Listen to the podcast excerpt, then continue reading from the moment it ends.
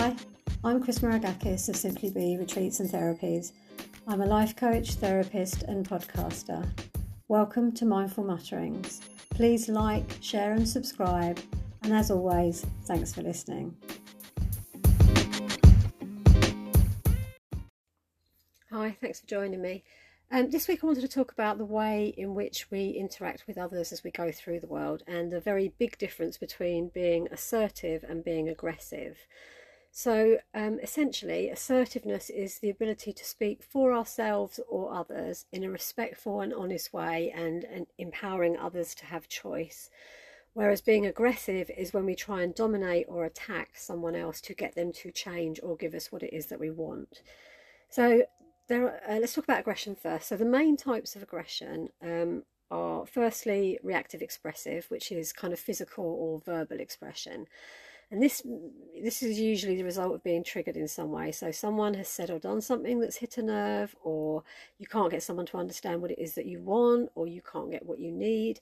Maybe you become frustrated, and maybe it just all builds up and you explode or you lash out.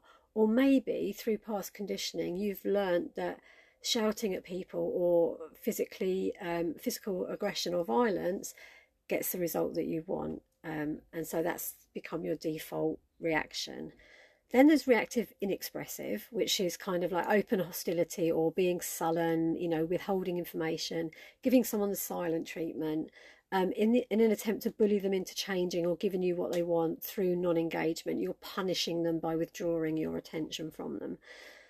Then there's proactive relational aggression or passive aggressive, which is probably what it's better known as, which it shows two forms, one of which is a cold and planned attack on someone. You know, you're going there to undermine a relationship or undermine someone and destroy a relationship.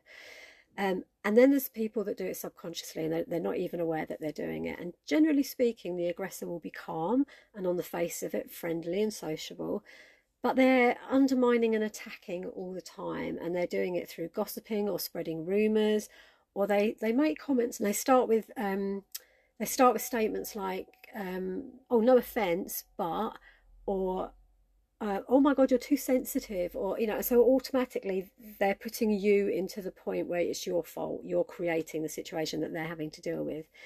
Um, and maybe they'll use sarcasm a lot um, but the whole intent is the same. It is to undermine you and destroy the relationships that you have around and it is control through um, th- through going through their behaviors and um, like I say, doing it through the way that they speak to you and the way that they they are, are present to you in public around other people. Um, so none of these strategies are particularly positive or helpful. They cause a lot of stress um, for the aggressor and the person that is on the receiving end. They also cause a lot of emotional baggage, which is then stored in our body, and this can obviously cause long term health issues. And not only that, aggression can be damaging to our professional and personal relationships, and often because you've behaved in a way that other people find difficult, it causes more problems, which then add to the original hurt. Um, and so you end up with this cycle of pain and aggression and pain and aggression, and it just becomes all consuming. And obviously, when you're suffering, that's how you view the world. And so you become you become even more aggressive because you want to head off trouble before it comes to you. Whereas being aggress- uh, being assertive is about using open and honest communication to express yourself while being respectful of others and making sure that they have an opportunity to not only process the information but to respond in an empowering and considerate way. So, generally speaking, characteristics of an assertive response would include taking responsibility for any mistakes that you've made, um, only dealing with a specific issue at hand, the one thing that you want to resolve, not dragging up everything that's happened in the last goodness knows how many years, um, only using appropriate and empowering language, maintaining eye contact, and uh, presenting with non confrontational body language. You know, it's, it's all very well speaking calmly and um, empowering, but if you're towering over them and jabbing a finger in their face, you're sending out so many mixed messages, and actually, you're being incredibly aggressive and intimidating. So, generally speaking, managing a situation assertively will follow four stages. Um, and they're they're kind of known as the situation, the feeling, the explanation, and the request. And that's pretty self-explanatory. So the situation is essentially what's happened. or the issue that you want to resolve or discuss. And when you are discussing it, your language needs to be accurate. I mean, only the describing the situation as exactly as it happened. So the other person is completely aware of what you're talking about. There's no room for miscommunication. The language also needs to be non um, accusatory. Try not to use words like you've been rude or I think you're unkind because you don't know what the intent was behind the action. You know, lots of our behaviours are unconscious. We don't even know we're doing them most of the time. Um, and using words like that will automatically shut down an honest and open discussion because the other person will become defensive and they'll shut down. Um, then we come to the next part, which is the feeling, which is probably the most important part because this is where you express how you feel about what happened. And make it about you. Use statements like I feel or I think, um, because starting a conversation with you made me feel or you did obviously, again, you're being quite aggressive with that, but not only that, you're putting the blame on them. Um, and that that's really not helpful and it can be seen as an accusation and then obviously the other person then stops listening to the true meaning of what you're saying or what you're trying to revolve, uh, resolve because they've become sidetracked in their mind with planning their defense because they feel that they're under attack so then after explaining how you feel you need to explain why you feel that way and this is the third stage so, for example, if you've said that you feel scared when someone holds your arm and they speak to you, um, you need to explain that maybe it's because your grand always told you that someone who holds on to you when they talk to you is trying to control you.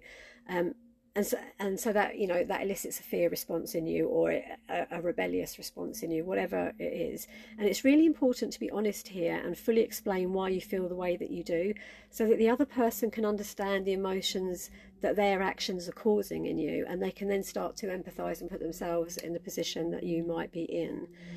And then finally so that's the third stage. So finally we come to the request. So they now know um, what happened, you know, how you've re um, related to it. They know how you feel about it. They know why you feel that way about it. And now you can tell them what it is that you want from them. And it may be a hug, or it might be an apology, or it might be for them to do something in a different way or stop doing something altogether.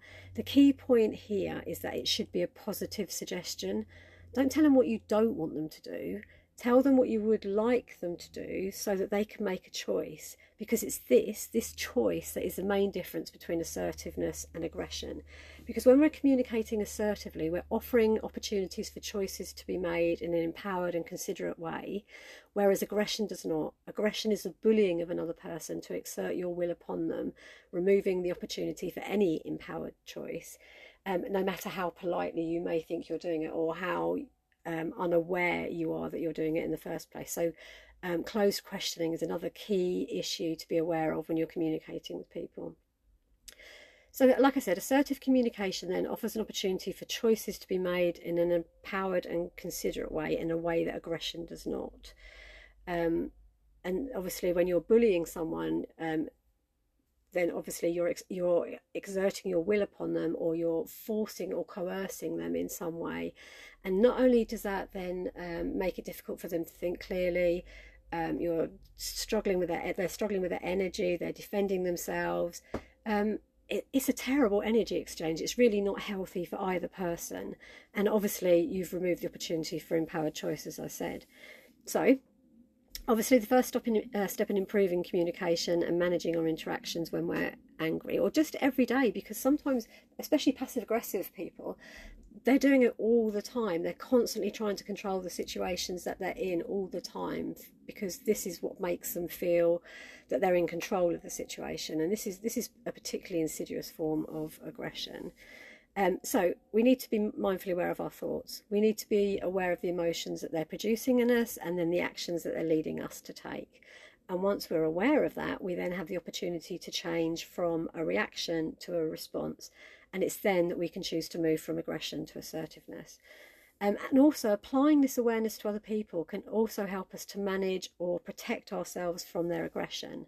Because once we've become aware of what they're doing, we'll be able to come up with a suitable response to their form of ag- uh, aggression without it triggering our subconscious or adding to their triggers. Because we're aware and because we're paying attention to, excuse me, how we're responding to them, we'll be able to do something different And once you do something different, it forces them to change the way they behave. And obviously, then that shifts you out of the, the learned behavior or the cycle of behavior that you've become embroiled in. And it's through that that we have the power to choose how we want to respond to the situation and remove ourselves from the bullying or aggressive treatment that we're on the receiving end of. So, literally, if you're in a dance with someone that you do all the time, you know, they behave this way, you always respond this way because the, you trigger each other, it just takes one of you to change that dance and everything has to change.